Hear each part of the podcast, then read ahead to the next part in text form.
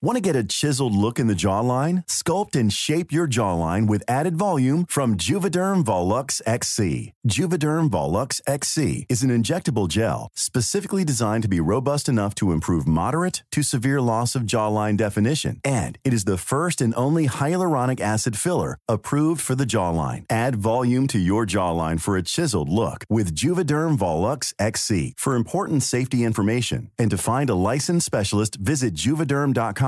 That's J U V E D E R M.com. Not for people with severe allergic reactions, allergies to lidocaine, or the proteins used in Juvederm. Common side effects include injection site redness, swelling, pain, tenderness, firmness, lumps, bumps, bruising, discoloration, or itching. There's a risk of unintentional injection into a blood vessel, which can cause vision abnormalities, blindness, stroke, temporary scabs, or scarring. Talk to a licensed specialist to find out if it's right for you. Visit juvederm.com. That's J U V E D E R M.com.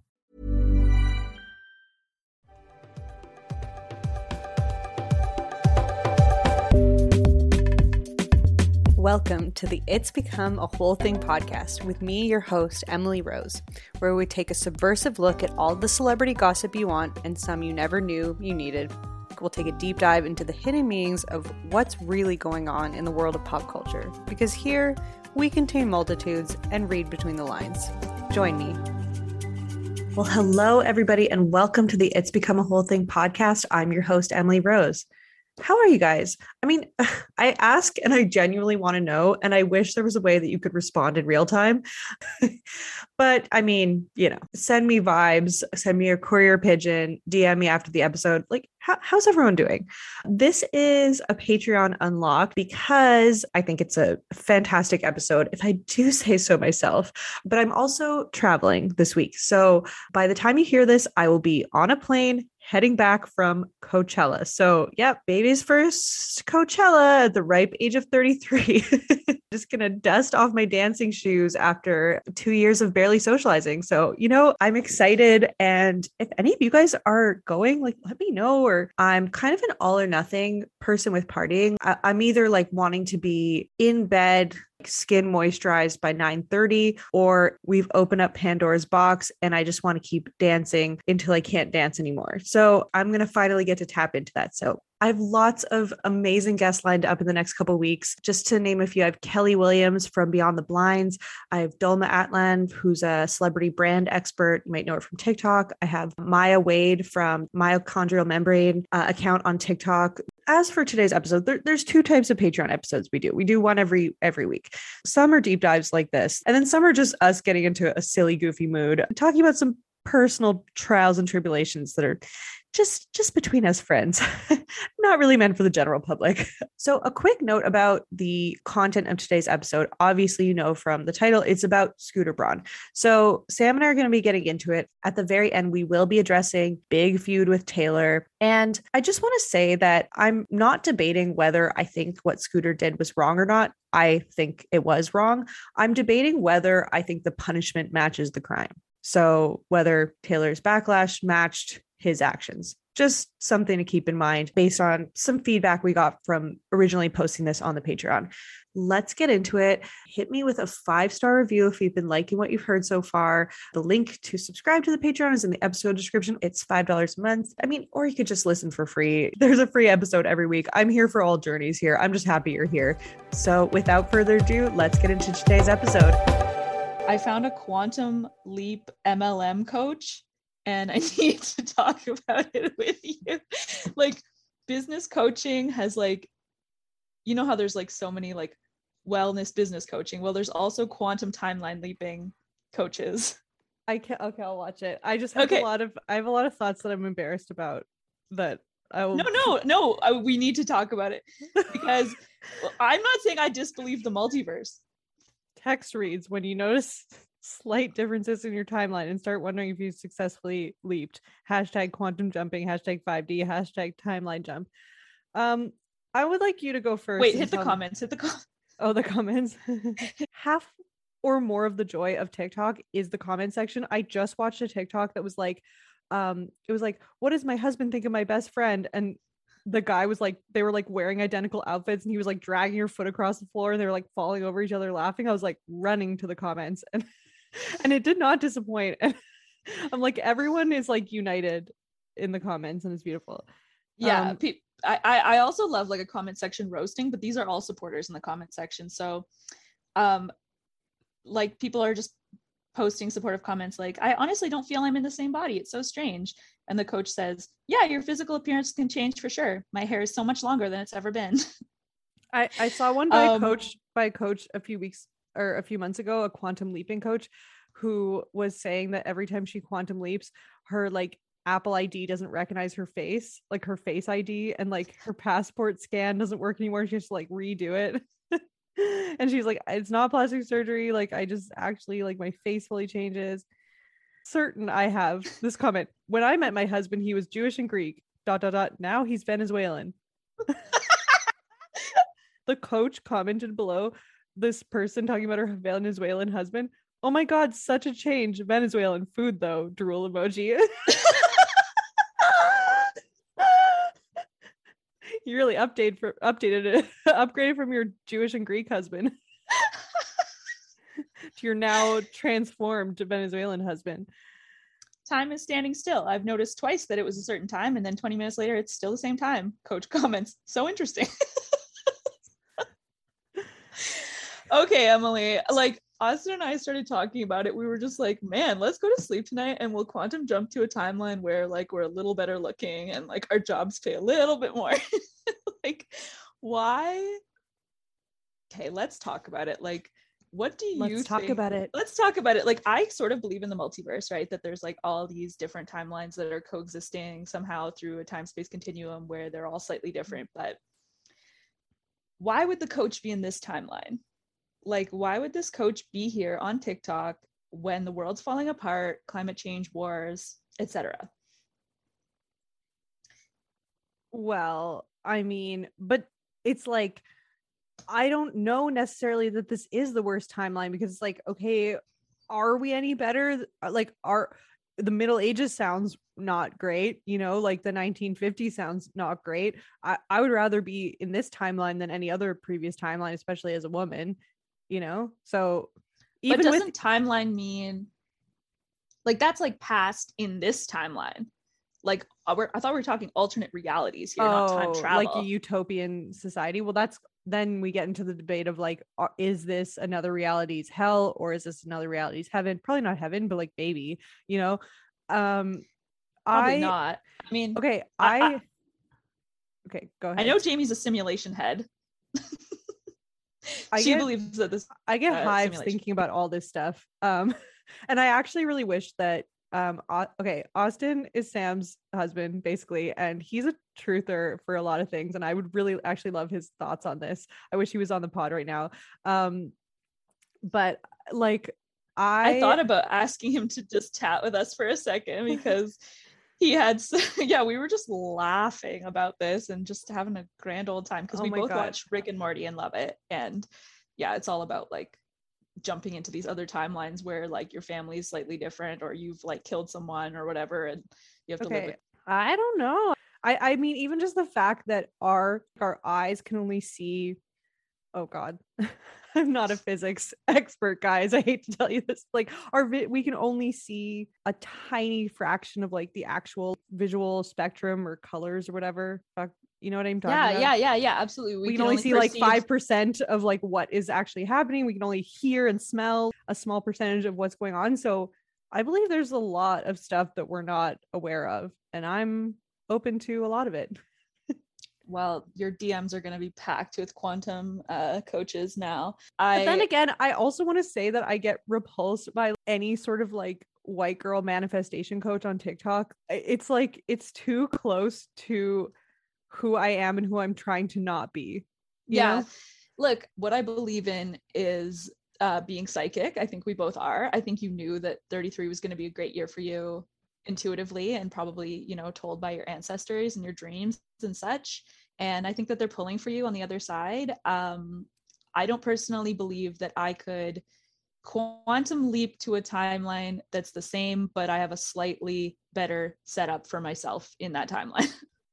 Let's let's shift gears and from roasting a fellow girl boss to celebrating you and the fact that you've actually quit your job that you hated so much. Huge milestone. I quit my job. Uh, so I don't know, like, I, okay, like for those of you like follow me on Instagram, you might bit of my story, but my life got very much upended two years ago. I had to like move across the country all of a sudden, join the Dead Mom Club, like not like the best vibes. Quickly find a place to live, a new job, everything while kind of like keeping an eye on my family. It was just keeping it fun and fresh. So I had to just find something immediately. And I was like, I'll you know, refine this plan later on.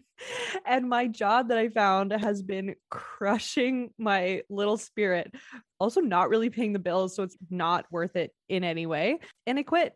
And a huge part of that safety net is you guys. I am so great. Oh my God, I'm going to cry. I'm so grateful. Go ahead, cry. I'm just really grateful to you guys. Like, I'm just grateful. Oh my God. Anyone is interested in like what we have to say and like wants to like support this dream and it's just don't think that I could have hit more of a rock bottom than I did in 2021 and now it's this is all happening and it's thanks people wanting to be involved and they're like-minded people. They're amazing funny hilarious people that dm us and have the best conversations and make the best feedback like everything. So i'm just yeah maybe this is my grateful moment Hell yeah. I mean, there is a lot to be grateful for. And, you know, I, in addition to all these amazing blessings, I also want to shout out to our antidepressants. We are um, a Wellbutrin baddie and a Lexapro baddie, and we are out. We're Alexa Ho. We're yeah. Alexa Ho and a Wellbutrin baddie. yes. Like, thank you to them who have enabled oh. us to have the energy to do what we do my honestly, thank God.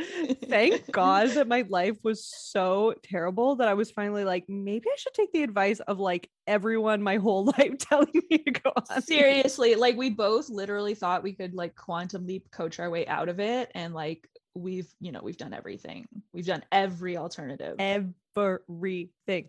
Tinctures, meditation, exercise, um, acupuncture, acupuncture cupping, massage, energy, energy healing, uh, yoga, distance, distance energy healing, consulting psychics, consulting um, tarot experts, astrologists. Um, like, what expert have we not consulted? Like, everything but an exorcism, basically.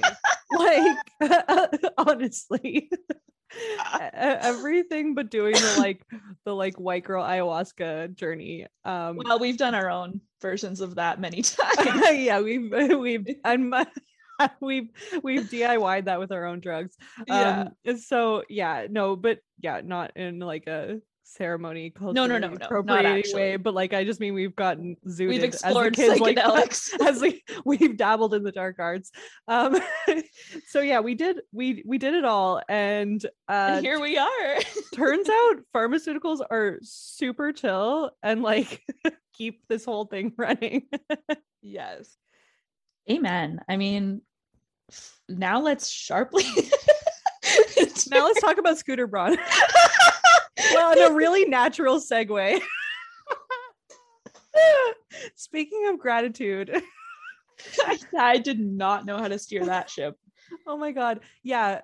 Thanks for coming on that little journey with us, you guys. Um, yeah, I don't know. Uh, yeah, let's uh let's make a supernatural segue. If we had a sponsor, now would be the time for our sponsor. Yeah, let's take a quick break and then get back with Scooter Braun. okay, so let's get into today's topic. So, we've been on this whole journey. Like Justin Bieber truly sent us on a journey through space and time um, where we had to talk about cults and religions um, because he is such a man of religion, but like of different kind of like weirdly um, exploitative culty ones. And Scooter Braun, who also seems to be quite uh an exploitative man, but we'll get into that. So Scooter Braun is his manager and he is a very complex figure with a lot to say um, about him. So that's what we're going to be getting into today. Samantha, take it away. Um, so I had to do a little bit of digging on his past. I was like, how do you create a scooter Braun? So his How do real name create is, a scooter Braun? Yeah. Where does a scooter Braun type come What from? is a scooter Braun? How What is, is a scooter? Braun? How is a scooter Braun? And yeah, exactly. So his real name is Scott Samuel Braun, and he was born to two Hungarian immigrants in Queens. His grandparents survived the Holocaust. And he has four siblings. Uh, one of his brothers, Adam Braun, is also a very successful businessman, and he has a million followers on Instagram. Um, his his website is kind of cheesy. There's a story like in his bio that goes, Adam began working summers at hedge funds when he was 16 years old, sprinting down the path to a successful Wall Street career. But while traveling abroad as a college student, he met a young boy begging on the streets of India, who, when asked what he wanted most in the world, simply answered, A pencil. This small request became the inspiration for Pencils of Promise, the organization Braun would leave Bain and Company years later to start with just $25. Using his unique for a purpose approach, the organization has now raised more than $75 million to address global education. He wrote a book called The Promise of a Pencil How an Ordinary Person Can Create Extraordinary Change. I'm surprised this wasn't a, like a 90s movie. This sounds like, this sounds like a 90s white savior movie. Yes. like some feel good like and it would be called The Promise of a Pencil and like Jennifer Aniston would be involved at some point and like yeah, it's it's Sandra Bullock in that blonde wig, like oh yeah yeah yeah. yeah. the blind side. Um, yeah, it's it's such a corny little story, his little pencil story that you just know he beats to death at every single like speaking gig he has. But anyway, not Well, to hate too very- much. No, I mean I'm not no, I'm not hate like whatever. I'm I- I- hating. I'm hating. I'm not saying you are. No, actually I am because I'm so disenfranchised with um like the nonprofit industrial complex, but that's not what this is about. Um anyway, I'll let you continue about uh Scooter Braun his uh his origin story. Um, yeah, so his family grew up in Cos Cob, a neighborhood in Greenwich, Connecticut. Um, the only thing I know about it is that's where Pete Campbell lived in the show Mad Men. Um, you know, I think Greenwich, Connecticut is like very stuffy, upper crust kind. Isn't, so isn't all of Connecticut stuffy upper crust? If you're a listener in Connecticut and you know that there's like and you know otherwise, let me know. But my impression of Connecticut is as like one big like business conference. yeah, it's small, it's rich, it's like driving distance to New York. Um h- yeah, but I, what I don't get is how his parents how they made such a massive social jump, like socioeconomic A jump, quantum leap. being- a quantum leap, if you will. Like, how did they go from being poor immigrants to having two of their kids worth tens of millions of dollars? Like, so i will i will say that uh, like it's interesting as soon as you said like his grandparents were holocaust survivors um there is a whole like pathology and a mentality that gets passed down to children of survivor like of survivors of the holocaust and like there's a lot of like interesting research and literature on it but basically they're extremely extremely driven in terms of career. And emotionally there's like a whole lot that gets kind of like messed up. Like they tend to not really um be able to like express emotions um because they're raised by people who were not allowed to express their emotions and also were told over and over and over from the time that they were little like you basically need to make up for all the people that weren't able to like be here. You need to like be t- like 10 times as successful and like grateful that you're here and like make the most of it. I mean it's kind of like uh, it's a common immigrant story but it's sort of like um intensified by that. Yeah, and I think being a part of the um, Jewish New York City community probably helps him a lot in terms of connections and just being part of a tight knit community. You know, where he gets because I'm like, how does a 16 year old get an internship on Wall Street? You know, like Well, you have to have some kind of in for that. Well, and I don't like whatever. This is not. I'm not gonna. Um, I'm gonna end this tangent. But like, I know one Holocaust survivor who like he he's 97 now, and like he has like 16 grandkids, and he paid for every single one of their colleges in full. And like he did this, you know, from being like you know a poor immigrant who started working in a grocery store. So there's just I think there's just something about that sort of like survivor mentality that's like hard for us who've like grown up in relative comfort to like understand. Mhm, mhm. Um, so he did go to Emory University in Atlanta. He played basketball there, but dropped out in his second year to start working for Jermaine, Jermaine Dupri at his label So So Def. Um, he met him through his gig as a club promoter around Atlanta, which is also how he met Usher, Ciara, Lil Jon, Outkast, and Ludacris. Um, Scooter was arranging parties for Britney Spears, Shaq, and NSYNC. And what a one day- resume already. I know. I know. Crazy. And so one day Jermaine Dupri went to one of Scooter's parties with Janet Jackson, who he was dating at the time, and told Scooter, You're never going to get to be living in mansions by throwing parties. Why don't you come to my label and be my head of marketing? Like, that is a social climber's dream. That is very like lucky, but I bet he had been hustling for that for a long time. Yeah, it's a Um, combination of hustle and being in the right place at the right time and luck. Yeah. But he was uh, however eventually fired. Um and to like survive during that time he did all kinds of hustling. Like one time he present uh, pretended to be a reporter for a college newspaper and called up Pontiac and said he was doing a story on the company's marketing strategy. He got a list of names of the executives and just cold called them and lined up a multi-million dollar endorsement deal for Ludacris so that made him some money. And then in 2007, he set up his management company and he had at that time only two unknown clients. But luckily, one of them, Asher Roth, wrote a song called I Love College that was a big I one hit wonder. college. and that and ended up last night was kind of crazy or something like that.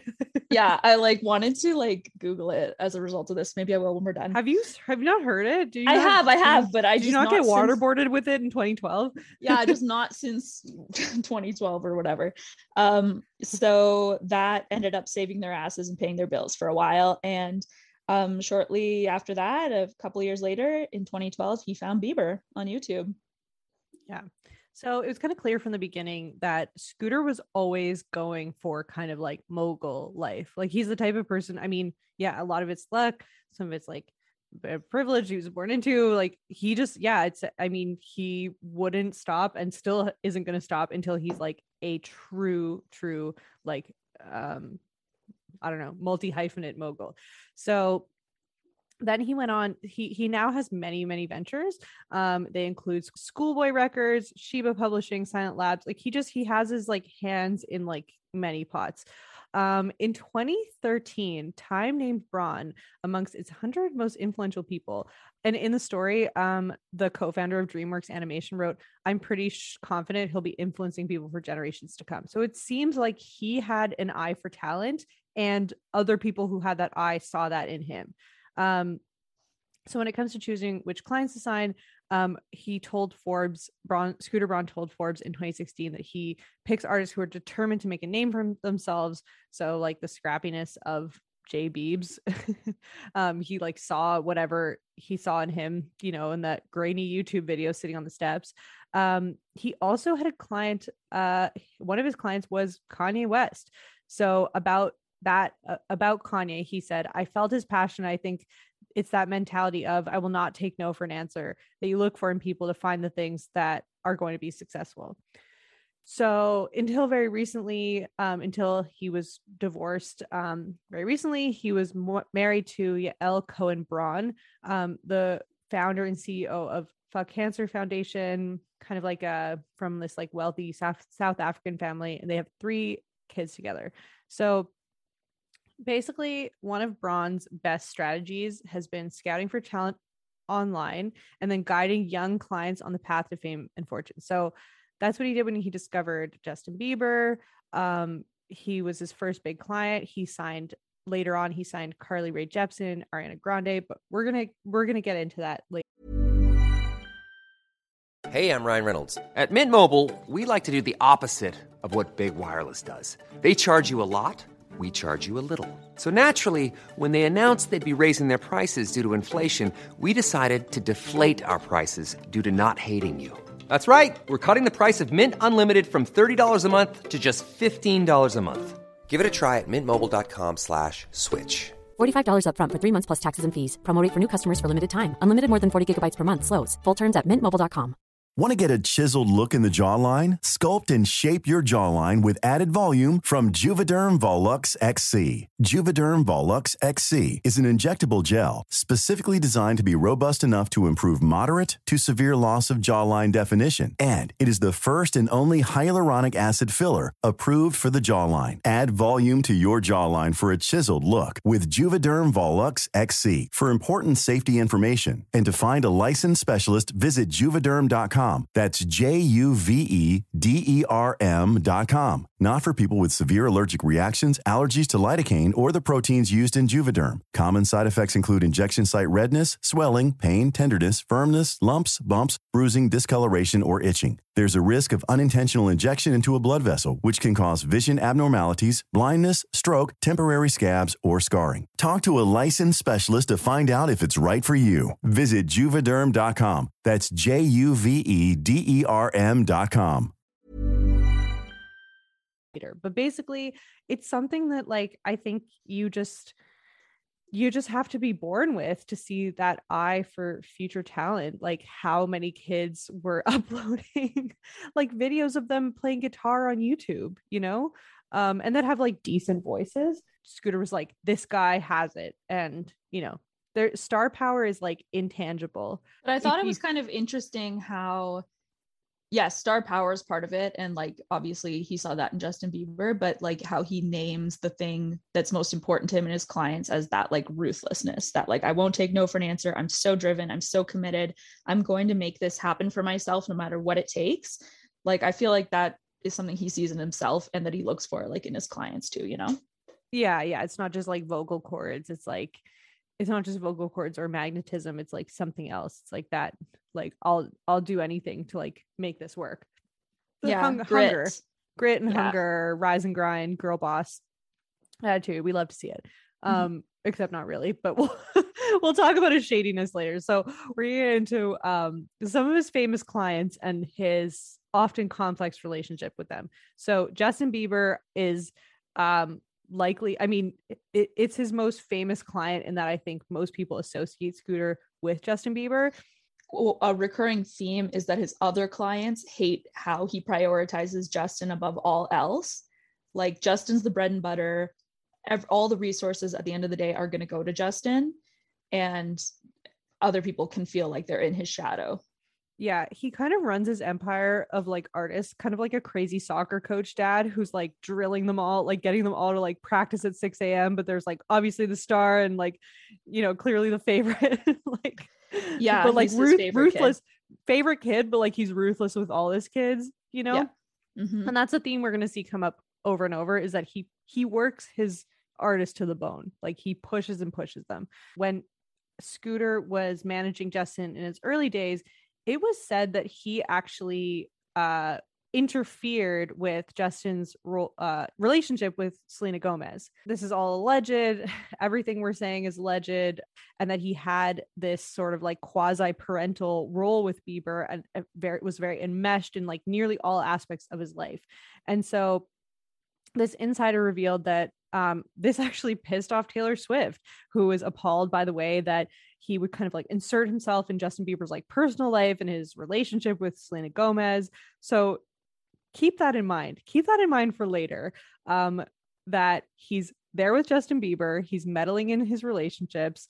Uh, and then here's Taylor Swift watching her friend get messed around by both Jay Beebs and Scooter Braun. So keep make Yeah. make note of that.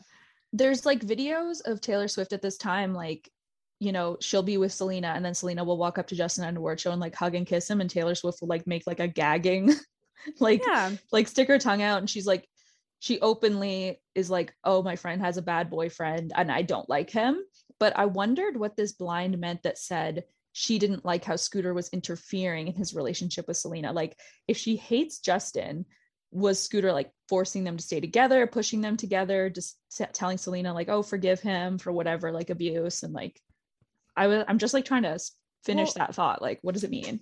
We obviously can't know why Taylor Swift like why that blind existed, why Taylor Swift was pissed. But I just I imagine that if you are a very protective friend, which we know Taylor Swift is a protective friend, and then you your best friend is in this really tumultuous relationship, but they also have this like parent figure who's then also meddling it in it and making it even more complicated. I imagine you'd be pissed at both of them.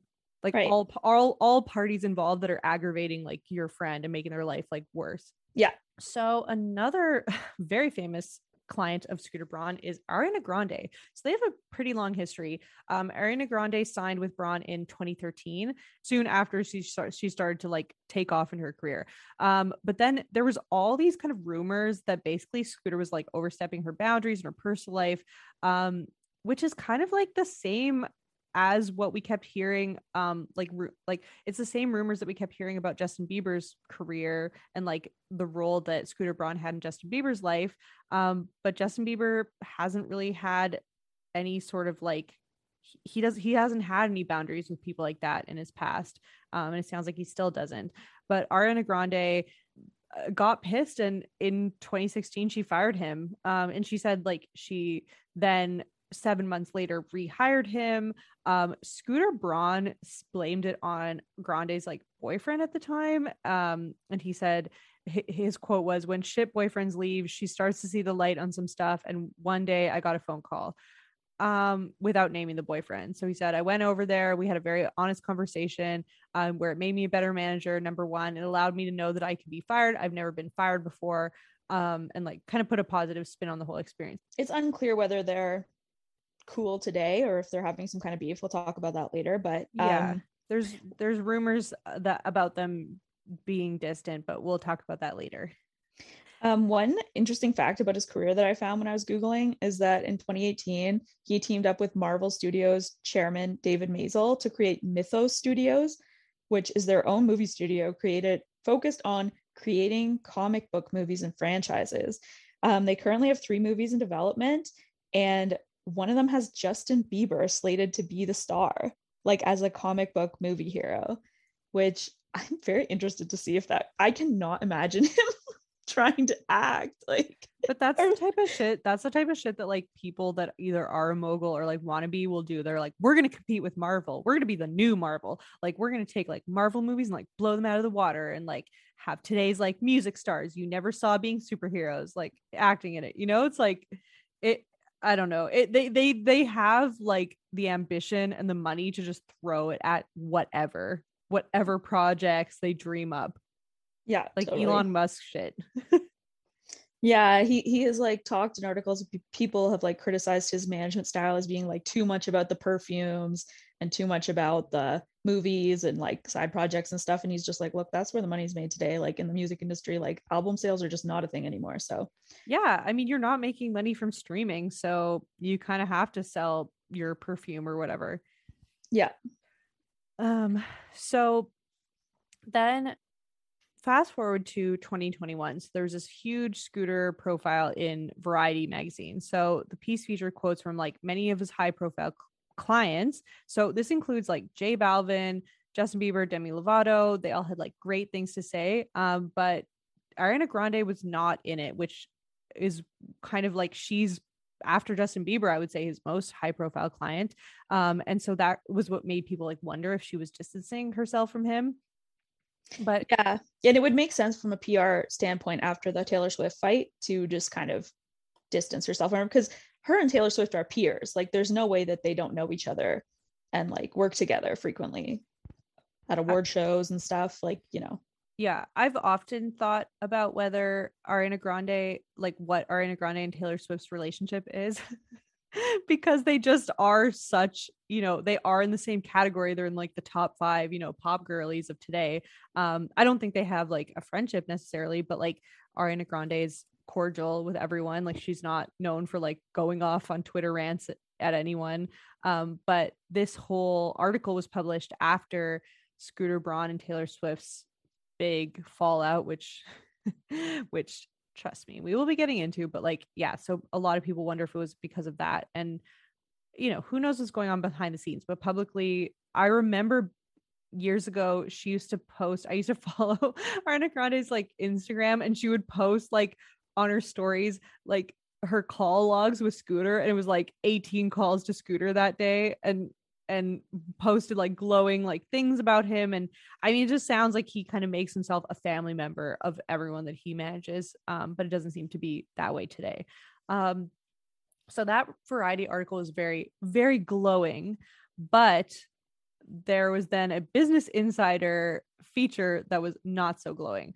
So in this there some of the details from this article were pretty explosive. Um, one of them was about how in december 2018 um, kanye west called scooter braun who was like his on again off again manager. Um, kanye needed help closing a deal that would sell a percentage of yeezy um, which obviously we now know is like this billion dollar empire.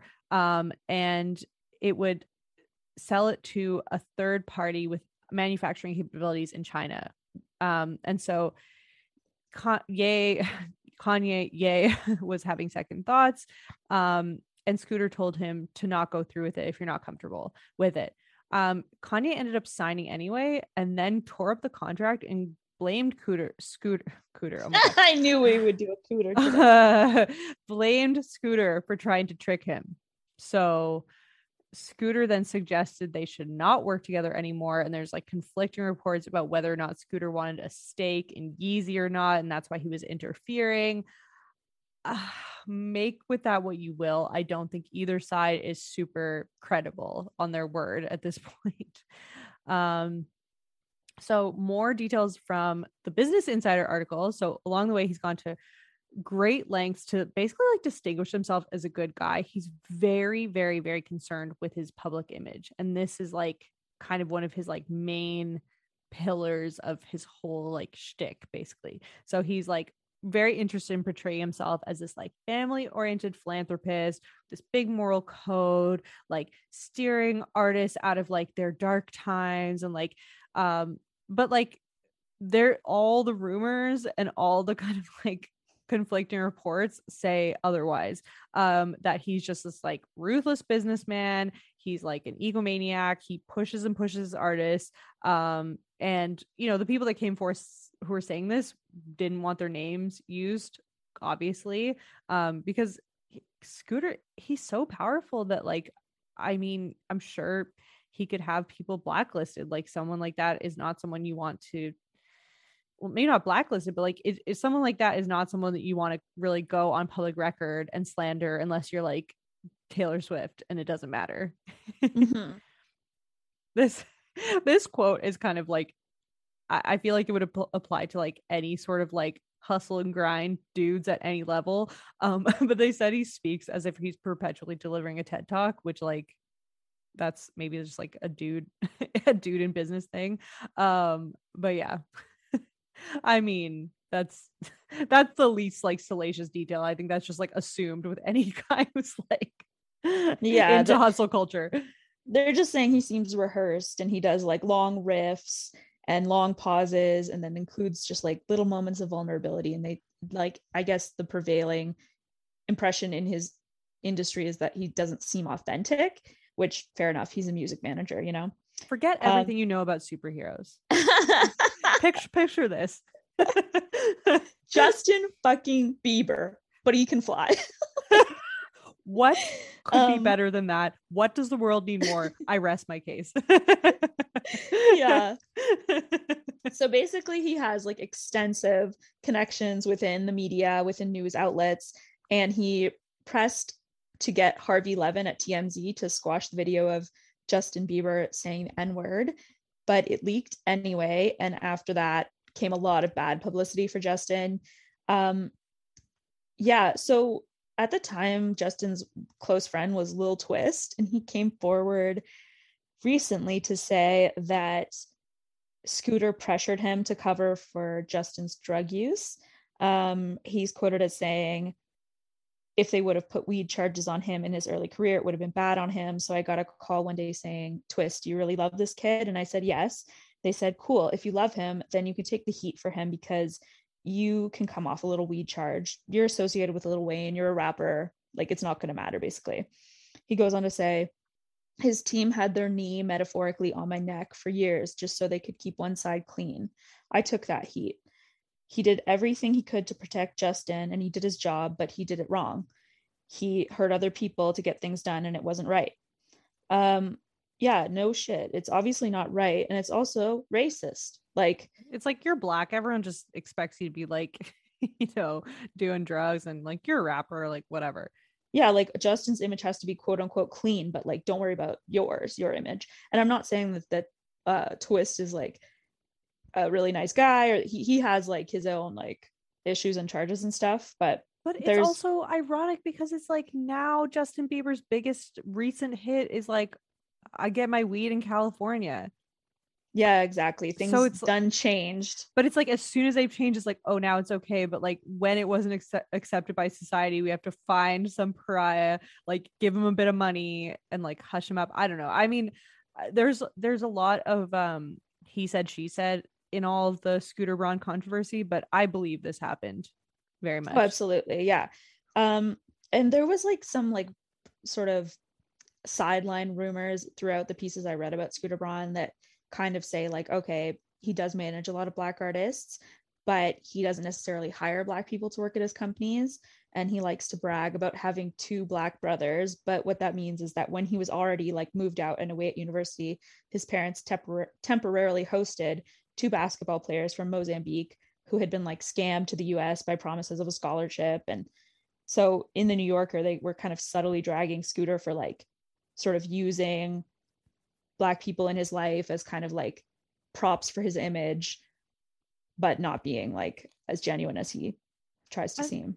and that's like that's what what's always sickened me about the rap industry is just that I've always pictured it as just this like it's like predominantly like black artists and then like white dudes at the top con- calling the shots and then getting them to like perpetuate stereotypes and like dangling contracts over them you know it's just like Yeah, it, it makes it's it makes me like yeah it, it it really like makes my stomach turn like i hate I've I've hated like I think it's changing now, but there's always been this like really acceptable discourse of being like, oh, rap is bad. I hate rap. Like it promotes all these like bad things. And I'm like, every genre talks about bad doing bad stuff. And it's so easy to point the figure and like at rap and also it like ignore like who is calling the shots in this. Yeah, who's in charge of marketing? And um Yeah, the what was it? marketing. Yeah, marketing and, and- which singles get pushed and what the content is. yeah who's producing who's like the music videos and the image and stuff and anyway yeah it, it's disturbing and professional sports is the same way too like the people signing the checks are are white and then the the people who make the game or the music what it is are are not taking the sh- lion's share of the profits and yeah Yeah. So a lot of rumors- exploiting yeah yeah so all the rumors about scooter like seem to be that he he's that guy apparently um he was managed managing madison beer um and then after like uh photos naked photos of her leaked he apparently lost interest um and said he needed to preserve his focus on justin so this is this another rumor that keeps coming up about him is that he's all there for the artist when things are good and when, as soon as they're not he jumps ship but for someone like Justin Bieber, he's kind of like a permanent A-lister, so he doesn't really need to jump ship. He can just kind of be part of his like redemption arc. He was also managing Todrick Hall, who has not had super great news come out about him recently. Um, but Hall wasn't happy with the lack of like attention that his career was getting. The the article goes on to detail more allegations of him being like just super obsessed with his image, um, like styling himself as like mental health coach, like helping these poor like lost puppy dogs like Demi Lovato and Justin Bieber and like giving them these like um and J Balvin and giving them these like sappy, you know, docu series. Um, and apparently calls himself a camp counselor to stars and says he tries to dress non-threatening. Um, but that's like basically every billionaire type of dude. They all wear t-shirts. You know, they all dress yeah but like he, he said he likes to wear mickey mouse t-shirts so that people think he's like not threatening he's like he really Creepy. wants that like yeah it's creepy um but he's like an adult who's hanging out with like you know much younger and that's people, And and, side like- note, that's why we haven't brought back the guillotine yet, is because all the billionaires are not dressed like Marie Antoinette, but they're just wearing like they have bad haircuts and just wearing like normal Costco shirts. now oh my god it's so funny because after sam and i did our like after we did our three part taylor series we were like okay we're done with taylor swift like basically forever on this podcast like we talked about her so much. But then like all roads lead back to taylor for us. Sorry i know some of you guys are not taylor fans and some of you have like graciously written and been like i find like i'm not a fan but it's like interesting when you talk like thank you. Um but you cannot talk about the Scooter Braun of it all without talking about the Taylor Swift of it all. So this is like the big explosive controversy of his career and will be like I think no matter what else could possibly come out about him. And that is of course like I mean even I think even people that live under a rock are aware that like there's this dispute with him buying her masters and her re-recording it in Taylor's version. So we're going to hear Taylor's version and Scooter's version. um, so it all started back in June 2019. So Scooter Braun purchased Big Machine Big Machine Records for 300 million dollars. And this included most of Taylor Swift's back catalog. And it's super complicated because like when this first came out, I was like, you know, and I saw that Taylor Swift was pissed about it. Like I was not on her side one bit because I was like, these things get sold and passed from hand to hand like all the time who cares? This is like insider stuff like your lawyer should be working this out like not you on twitter. Um but the whole reason if we can just unravel this quickly is this guy scott borchetta owned big machine for the years that taylor was there and he owned it like and she was signed to this his record from like the start of her career. So back when she was like writing music on her bedroom floor to like becoming like the famous Taylor Swift we know today. And so all of her music was under that record. He sold the label to Scooter, and Scooter is associated with Kanye West and Justin Bieber, and Taylor hates all three of them, and now Scott Borchetta. So it's this huge issue for Taylor that uh Scooter Braun owns all of her old masters and recordings and like that it's important because like if you own their masters and recordings, you make all the money from that. Like they need your permission to use it. It. The credits go to you, the money goes to you for like any use of this music to write, to make it, sell it, distribute it, etc., cetera, et cetera. And Taylor Swift is yeah. I mean, yeah. not all the money, obviously. Taylor mm. still gets money from no, her stuff being licensed, but yeah. But a portion, like he, he's like a portion, la- yeah. He's like the landlord of her music. Yes, exactly. You know, so after this whole sale was happening, Taylor did what Taylor does best, which is took to Tumblr and wrote wrote uh, instructions for her army to uh, kill Scooter Braun and bring them her his head. Uh, I mean, okay, like it's not that dramatic, but like almost. She was so pissed, and it's very long, so we're not going to read the whole thing, but we will read some choice quotes from this. S- Sammy, Samantha. For years, I asked, pleaded for a chance to own my work. Instead, I was given an opportunity to sign back up to Big Machine Records and earn them back one album at a time. Um, I walked away because I knew once I signed that contract, Scott would sell the label, selling me in my future. So, uh, fun fact I found out about Scooter Braun's purchase as it was announced to the world. I have experienced incessant manipulative bullying at his hands for years like when Kim Kardashian orchestrated an illegally recorded snippet of a phone call to be leaked, and then Scooter got his two clients together to bully me online about it. The bullying she's referring to is a picture apparently where Justin said, Taylor, what up? He was FaceTiming Scooter Braun and Kanye West and took a screenshot and then captured it, ta- what up, Taylor? Or like, it's like poking at her for sure, but bullying. I don't know. Bullying and manipulating me when I was at my lowest. Like it's class. It's this is classic Tay Tay. Um, and she says that when in Kanye's music video Famous, where she has she's represented in like a wax figure in bed naked with a bunch of other famous people, including Donald Trump and Kanye and Kim. And um, you know, it was a weird art artistic take on what it's like to be famous. Yeah. Um, you call it artistic it, fake uh, take. She calls it revenge porn. Yeah, she said a revenge porn music video which strips my body naked. Like I understand why she's pissed about that, um but should she say revenge porn but uh, but but most importantly to that is the fact that scooter was kanye's manager when he came out with the famous video yeah so it's not it's like a one-two punch from both of them for yeah her. yeah it was another strike against scooter so She says she was not given a, a fair opportunity to buy um, and that her, you know, her enemy owns her musical legacy. So she calls it her worst case scenario that he has no loyalty. Never in my worst nightmares did I imagine the buyer would be Scooter. She says that Scott Borchetta knew how much she hated Scooter because she was crying whenever she brought his name up.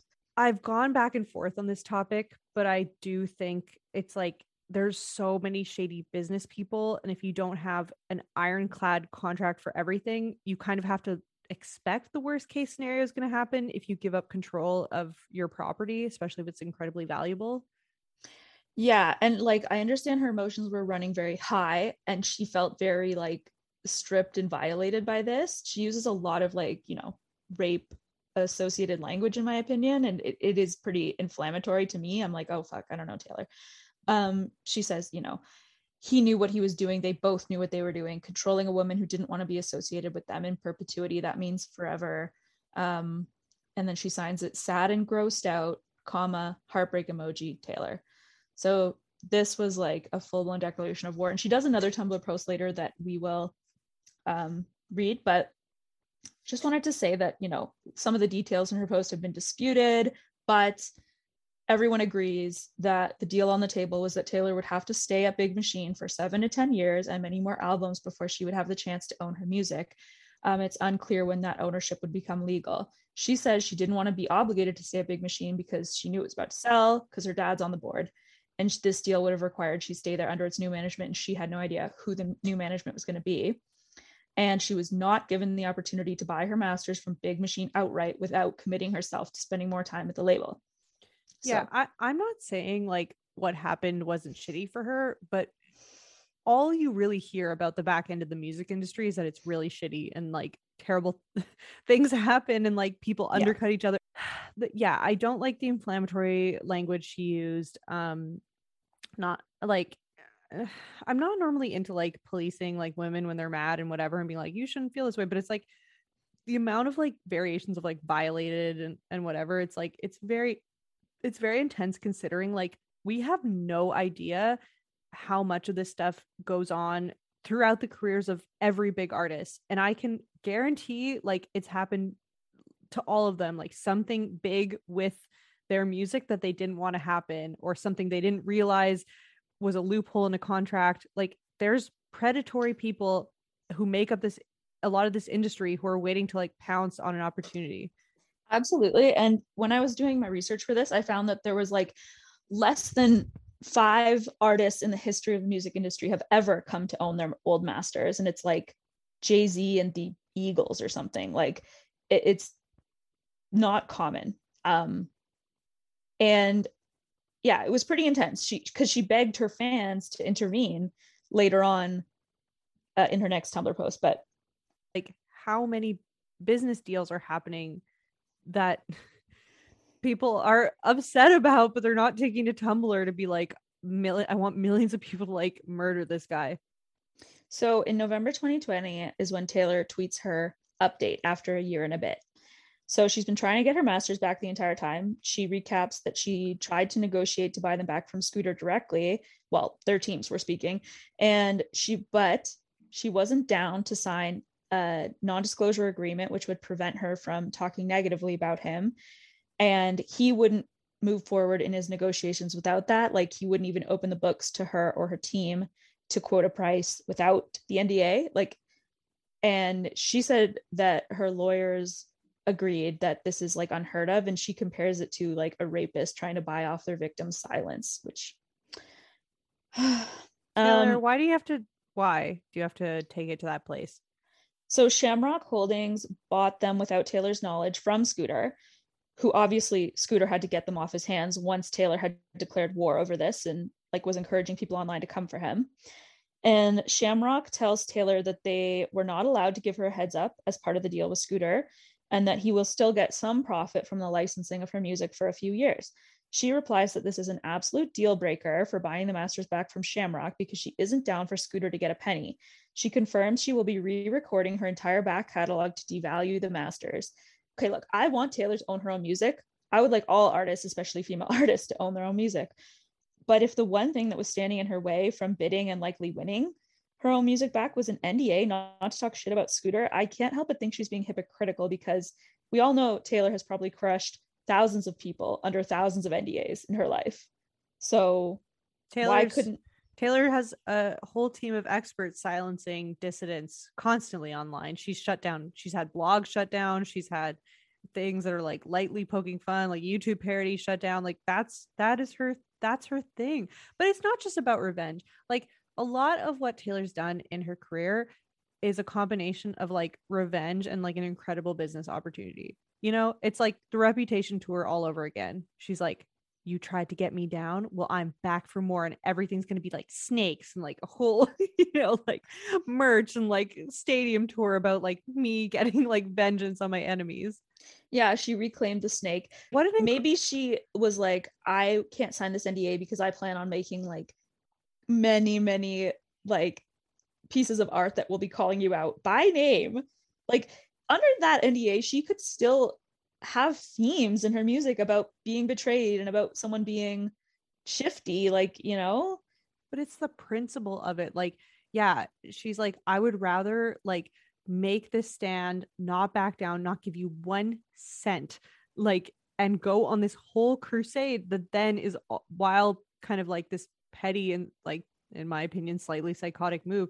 It's like on the other hand this brilliant business move that only she could pull off where she has random ass albums like red that came out in 2013 now number one making her like all this money like being the talk of the town. And she's going to be like the talk of the town what, what is this like the 1960s but like but but you know and then she's going to have that with every re-release of every album for Yeah, it's interesting, but I saw a chart actually the other day that was like how many streams Taylor gets and it's actually still all her old stuff gets more streams than Taylor's version.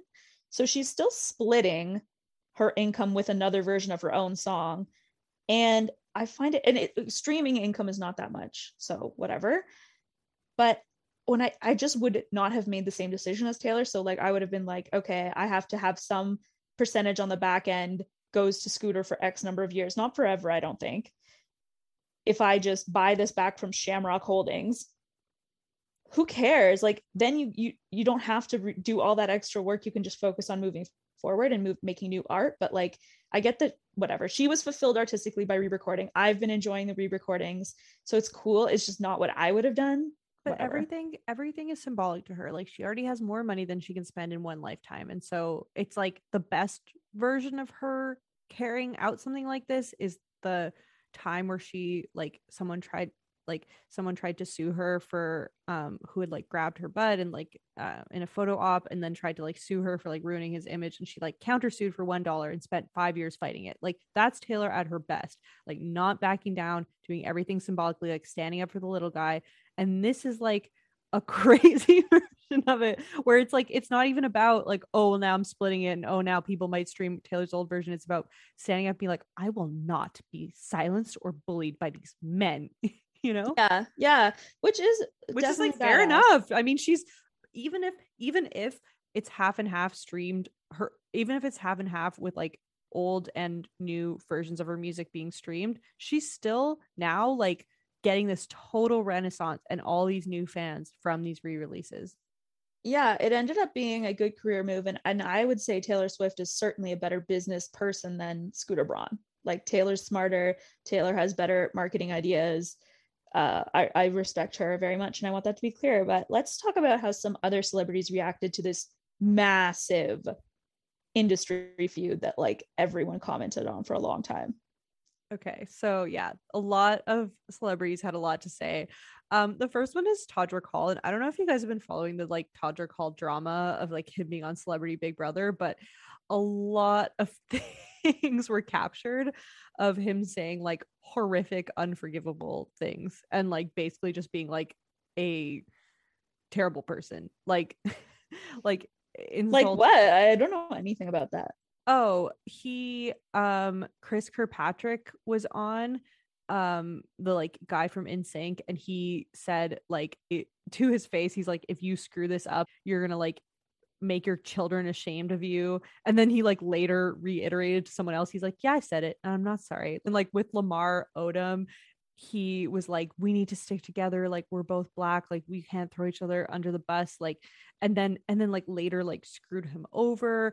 Um, Shanna Moakler who is Travis Barker's ex-wife, she opened up to him and told him about the most like horrific thing that ever happened to her. She had a, a burglary in her house like while she was there and like had a confrontation with like the burglars and they like they said something to her and on her way out T- Todrick like repeated that to her like it was like very clear like yeah did they yeah like it is crazy and so he had to like turn off all his social media comments all the cast of celebrity big brother who you know they've all had their like unflattering moments we're all like you're the worst person we've ever met basically Oh my god, and that's Taylor's bestie. well uh, probably she's probably distanced herself from him since then this happened like very this happened in the last couple months like very Yeah. recently Yeah, she's Um, like, "Oh, you can't be my like new best gay friend anymore." Actually, it's funny because she just posted a picture with Anthony from Queer Eye like yesterday. she's found a new gay bestie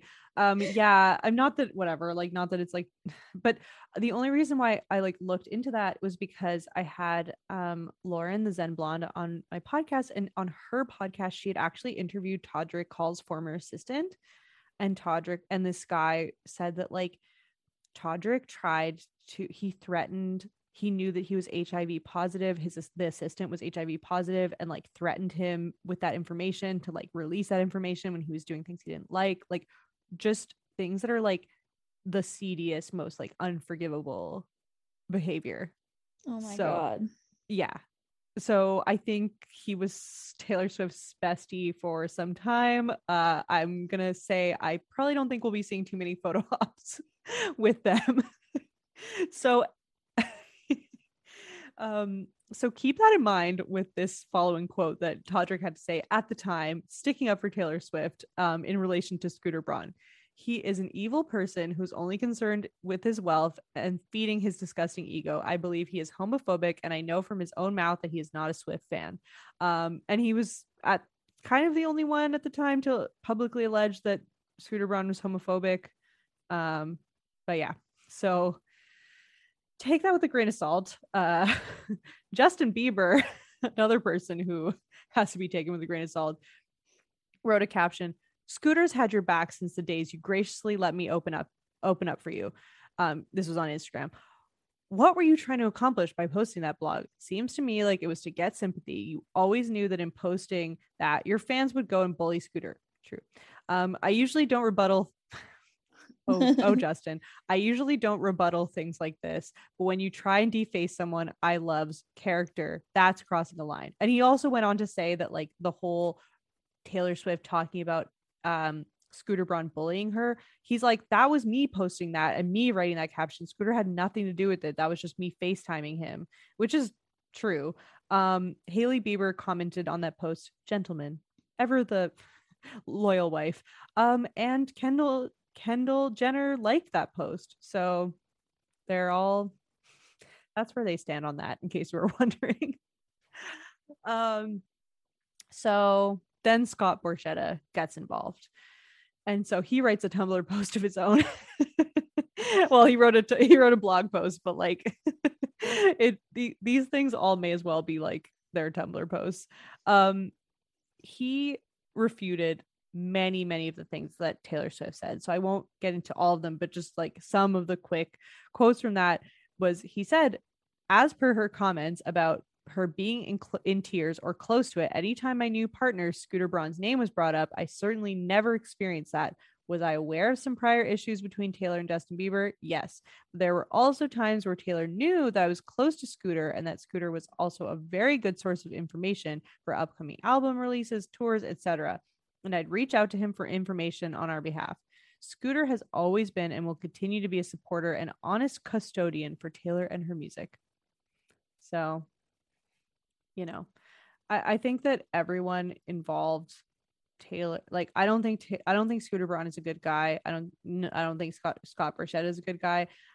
And at the same time, I also think that everybody involved, including Taylor, are known for like kind of inflammatory language and maybe like getting heated and saying versions of their truth that are like a little like skewed r- version of Yeah. reality. You know what I Oh, mean? yeah, this this is definitely a situation where there's like 10 sides and then there's the truth. Like we'll never know the full God's honest truth, but obviously people came through this feeling like they got a raw deal. Mostly Yeah. Taylor. Well, and the it's it's also the fact that like this was all pub so public because like oh I yeah, said, this I'm was the this was the messiest thing that had happened related to the buying and selling of record labels ever.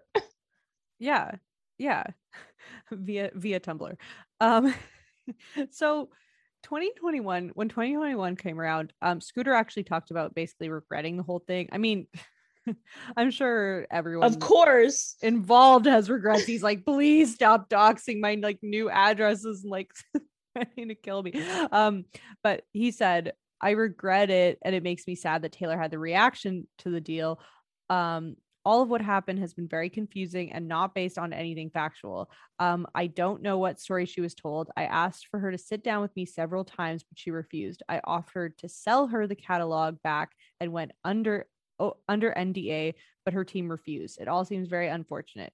Open communication is important and can lead to understanding. She and I only briefly met three or four times in the past, and all our interactions were really friendly and kind. I find her to be an incredibly talented artist and wish her nothing but the best. Um, yeah, so allegedly at the time he was thinking of running for office, um, but the public was uh not on his side, so he kind of pulled out of that, and he's like still trying to kind of like rehab his uh public image from this time.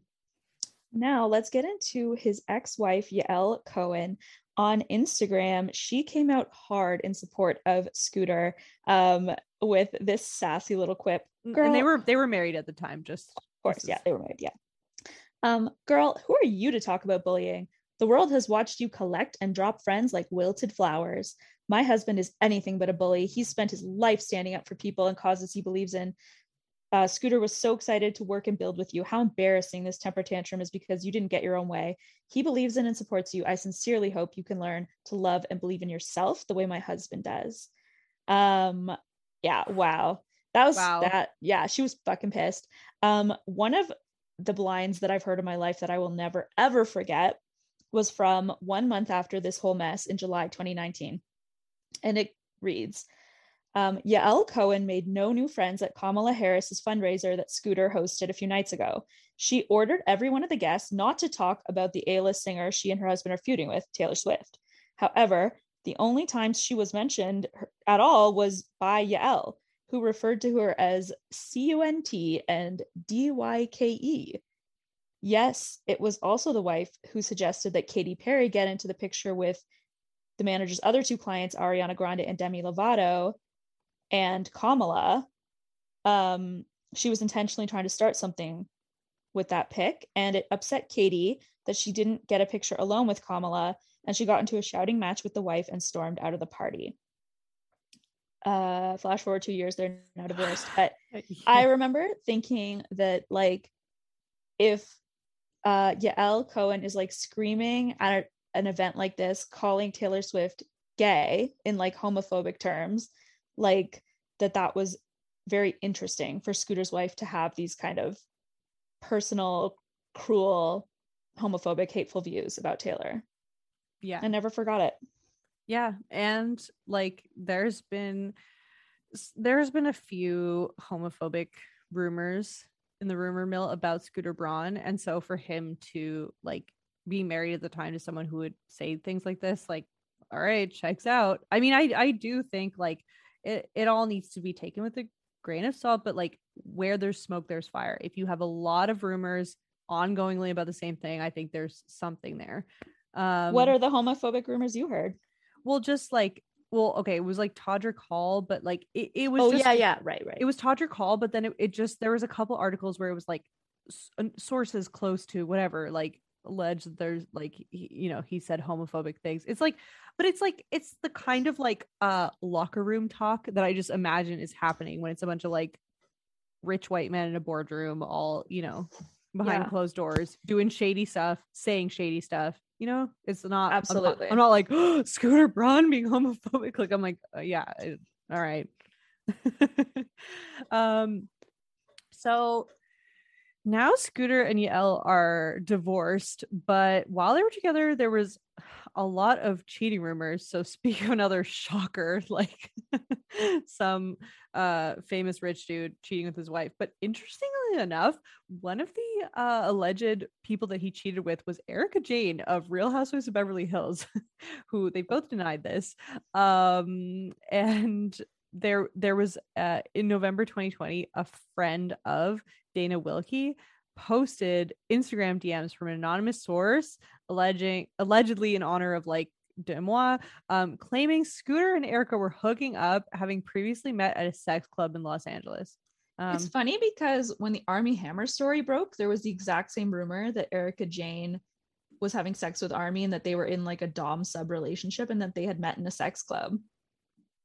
So it's also interesting because like as Erika's like life was crumbling, like she was posting constant like photos of her in lingerie, like as it was coming out that like her whole life was built on the lives of like victims and orphans and widows that like her husband screwed over. She was like posting photos of like her in lingerie and being like baboons come and like eat my pussy or like do you like did, did you yeah, like I like to watch cartoons or I'm eating cereal while you eat my pussy. I forget what it was, There was something about yeah, and there was there was something like really like graphic and weird, while but like she buffoons eat my buffoons, maybe not baboons. but, like, it, was, it was weird. It was like weird stuff, and like she kept or, or she kept being like another day, like another day with my legs spread, like just stuff where you're like Erika, like but you know what I think is that going through what she went through and losing millions and millions and millions of dollars, I think only sex work was going to get her through that time. Like with the, her lawyer fees and losing everything. Like,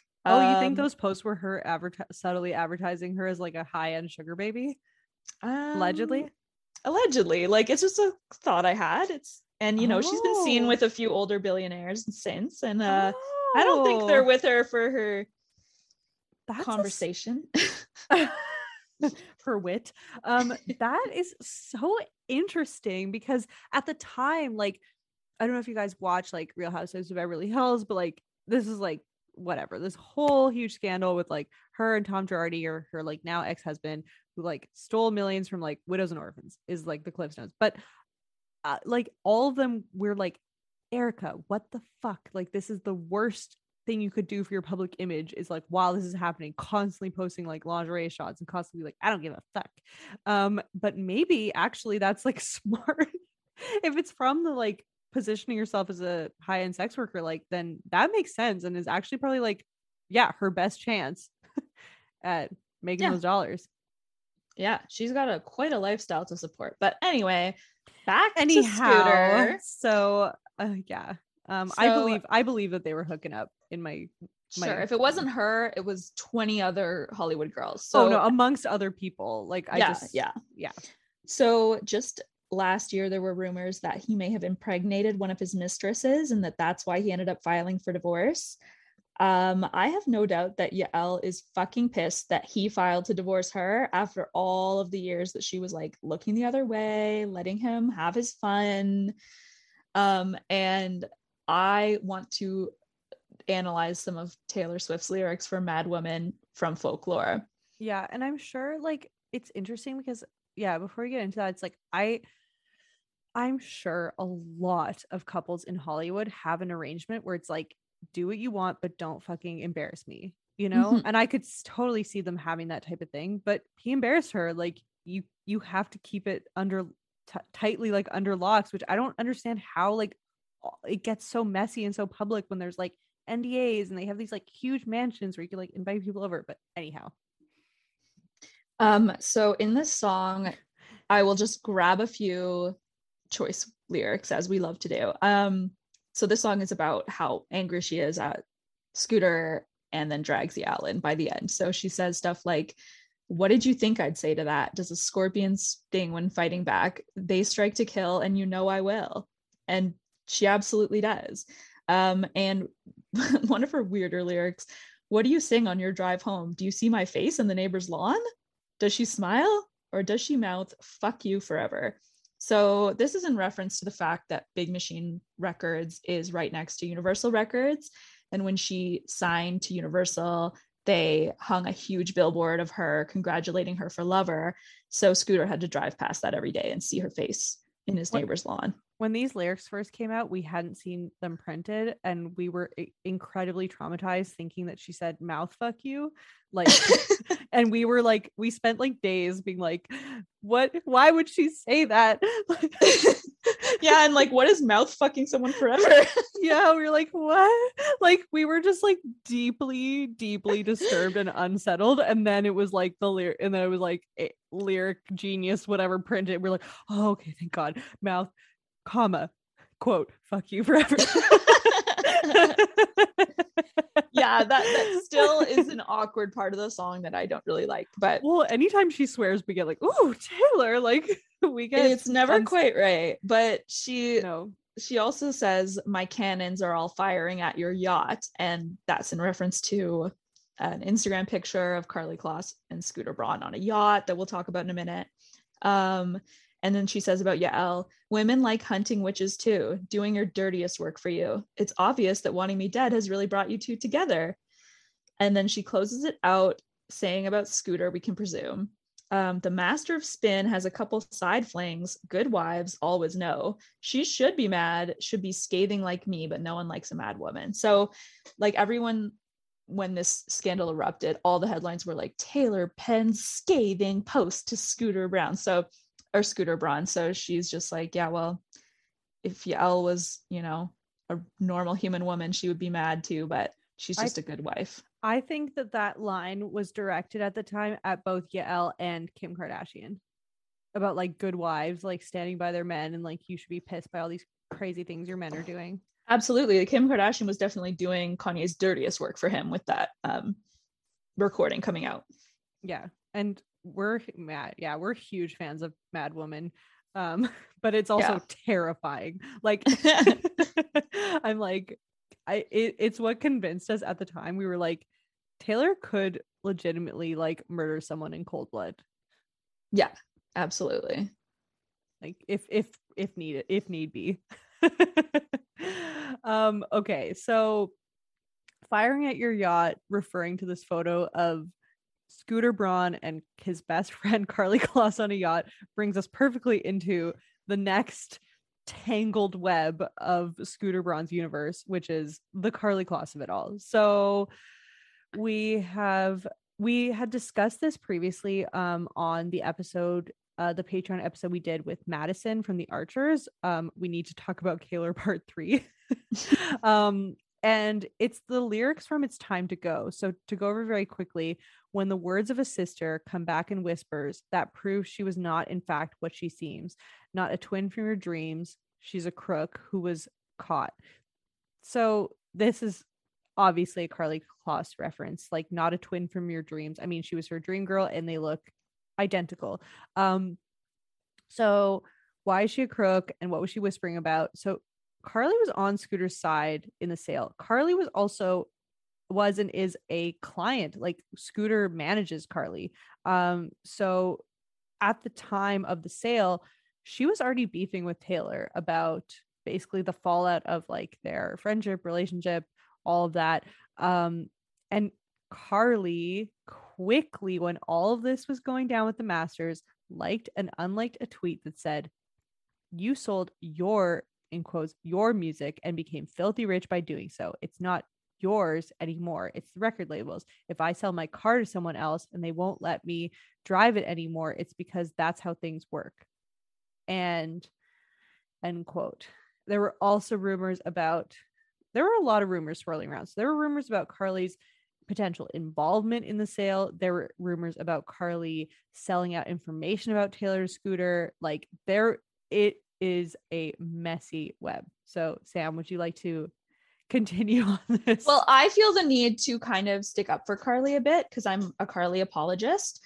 Um, like, yes, there are some hard facts. When Karlie got married in July 2019, Scooter was there for both ceremonies. She was also seen on the yacht uh, that same month. And then they were at a lunch together in September of that year with Scooter Yael and their other mutual friends who she's rumored to be swingers with. Like her and Josh are supposedly like swinger bisexual swingers and some of the other couples that they swap with are this fashion designer called Misha Nonoo and her husband. I love that Um, for them. Yeah, me too. Um, so yeah, Ivanka Trump was also at this lunch, and there's like some rumors that that picture of that luncheon like inspired Taylor's ladies lunching chapter from Evermore and um, that collection of songs that she released. But Well, I'm not Um, I'm not even criticizing Karlie in this. Like I you know, if she was involved in the sale, I mean, there's so was like Taylor Swift's dad who had a portion of like you know, people said that like he was part owner of Big Machine Records, so he would have known in advance about this happening. Like, there's so many like messy like business details that are involved in this.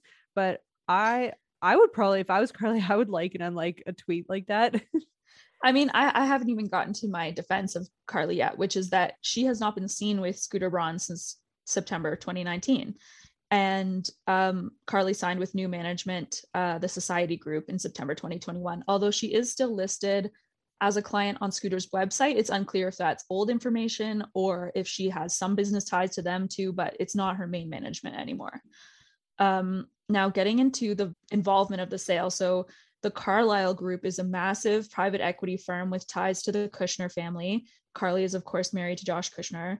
Um, it's unclear what his role was, if any, in the sale, um, but they played a role in funding Scooter's purchase of Big Machine. So then she posts a, a Taylor posts another open letter to social media where she wants to perform a medley of her old hits at the American Music Awards, but Scooter blocks this. Um, and she begged her followers to tell Scooter themselves how they feel about that. And she said she was especially asking for help from the Carlyle group.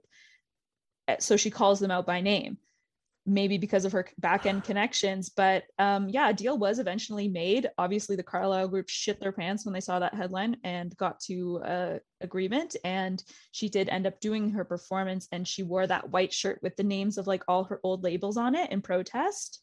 I found this so deeply offensive, this performance, because she also brought like kids out, didn't she? yeah she had she she had had seven or eight kids on stage or that had like the record, the like names of the records, but the way that her, the uh, font was printed on her shirt, it was like prison graphics, and it was like to symbolize that these albums were locked away. And I'm like, stop, make don't make any prison references ever. Like this is don't not compare your albums to children who are in jail to children or anyone that's in jail like the the pr- like the way like just the way that she like plays into these tropes and is like i am like violated like i'm enslaved it's like it's like saying i'm enslaved it's like you yeah well she she and in mad woman she talks about being um lynched it's like dear god I exactly. It's it's things like that that already that make me so on edge. Like t- talking about a a like for God's sakes, a white woman in the year like 2021 talking about like this is like wrapping a noose around my neck. This is me wearing my prison clothes. I'm like fucking stop, Taylor. Like look around and read the fucking room. Like don't this sure you you're allowed to be mad, but like don't bring think about the bigger cultural context of these when you say this things like this. I totally agree. Um, so just gonna run through some of the rumors that have come up about Karlie's involvement. So some people think maybe she was leaking info about Taylor to Scooter, possibly about her net worth, upcoming career moves, or potentially if she had a plan to come out as sexually fluid during her lover era.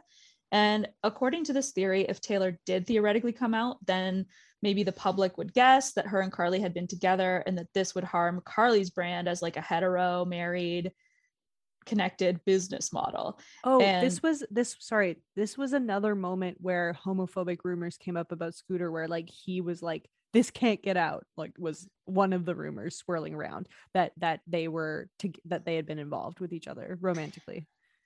Yeah, so that thinking goes that Scooter, as Karlie's manager, didn't want that to happen and therefore could have expedited this purchase to sort of stop that, redirect Taylor's energy, and also hopefully make Scooter and possibly the Kushners like richer. but not anticipating that Taylor would flip out and re record all her songs. And I just want to note an important detail that because Scooter flipped the sale of her masters, he was not negatively impacted by her re recording all her songs. Like he had already unloaded that. So Scooter, there's rumors that he was like misleading the Shamrock group, being like, oh, Taylor's never going to do it. She won't re record them all and go to all that trouble. Like, don't worry. You should still buy them at this like high price. But I don't know if anyone could have predicted that she'd re record all her masters. I mean, she threatened it almost right away. Like she was like liking tweets about like Kelly Clarkson was like, you should just re-record all your songs. And she was like, Yeah, maybe I fucking will. Um, but anyway, I, I mean, I just will have to give my take on it, which is that Yeah. intuitively, I have trouble believing that Karlie did all this stuff to betray Taylor. I also couldn't find out when she signed with Scooter. Like maybe someone out there knows, but like it was definitely pre 2017. But was it before she became friends with Taylor in 2013? Like I don't know. Was it during their feud? I don't know. But he's not her main management anymore. And I just find it hard to believe that this was all just a ploy to distract from a celebrity coming out. Like, I think it's a compelling theory, but I just don't personally believe it. yeah. What do you think? Um, I think that like in okay, so I've said this a lot, but I think that artists are getting screwed over all the time because like the whole logistics of the way that like the rights of music gets like sold, distributed, it's like so complex. It's it's beyond our understanding unless you're like in the inner workings of that industry. But we do all know on a basic level, things happen all the time that like fuck over artists and trap them. Like look at Kesha, you know, like who's who's been fighting for the rights to her music to get it out of like the hands of Dr. Luke for like years and years, things like that. Who was Um, her rapist? Yeah, who yeah. And like, you know, um you have singers like JoJo who her whole career was tanked basically because she couldn't she had signed like a bad deal and couldn't get couldn't get out of it and she was trapped and and and things like that. And so the how this happens, I think if you actually like get into the very nitty-gritty details and contracts, I think it's kind of like boring logistical details kind of. Um but at the same time it seems like a pretty extremely common occurrence and not something that should be dealt with in any way other than like with your lawyers with your very fancy like top tier lawyers who can like do their everything they can to like get it back but telling your fans to like tell scooter what he what that you think is like that's not it especially when he has kids like you know it's just you know Yeah. that's going to happen. You know he's going to get death threats for a very long time. Yeah the rest of his life the rest of his career he he will be dealing with that. And like regardless of how unsavory he might be and i don't even think anything came out about him that was truly as rotted as many of the people we talk about but Mhm. like no matter what it's wrong to encourage someone to be to like incite people to truly bully someone else she calls him a bully but what she did to him was more bullying than what he did to her Uh, yeah, like what Justin Bieber posting a photo that said "What up, Taylor," where he's FaceTiming with Scooter. Like, I think I think like my takeaway from all this research about Scooter is that he is a very shrewd business guy. He's an overbearing like stage mom, stage dad, whatever, to his artists, and he's not super faithful. He's really into like you know getting securing the bag, and that's his main focus. But like, okay, I wouldn't expect anything otherwise from someone in that position.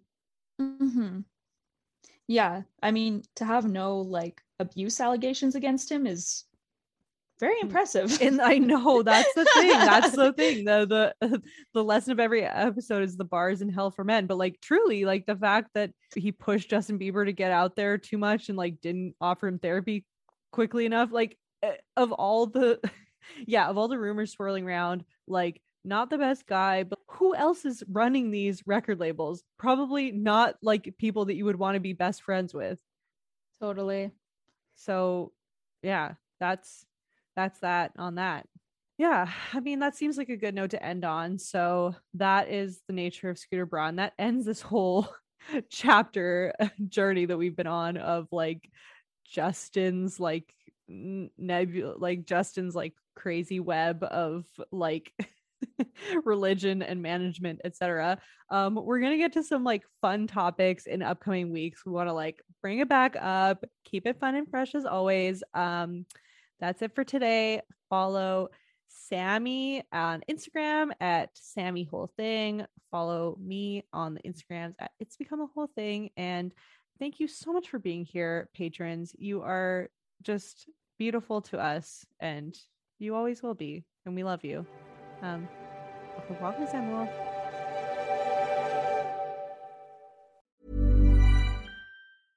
Want to get a chiseled look in the jawline? Sculpt and shape your jawline with added volume from Juvederm Volux XC. Juvederm Volux XC is an injectable gel specifically designed to be robust enough to improve moderate to severe loss of jawline definition. And it is the first and only hyaluronic acid filler approved for the jawline. Add volume to your jawline for a chiseled look with Juvederm Volux XC. For important safety information and to find a licensed specialist, visit juvederm.com. That's J U V E D E R M.com. Not for people with severe allergic reactions, allergies to lidocaine, or the proteins used in Juvederm. Common side effects include injection site redness, swelling, pain, tenderness, firmness, lumps, bumps, bruising, discoloration, or itching. There's a risk of unintentional injection into a blood vessel, which can cause vision abnormalities, blindness, stroke, temporary scabs, or scarring. Talk to a licensed specialist to find out if it's right for you. Visit juvederm.com. That's J U V E D E R M.com.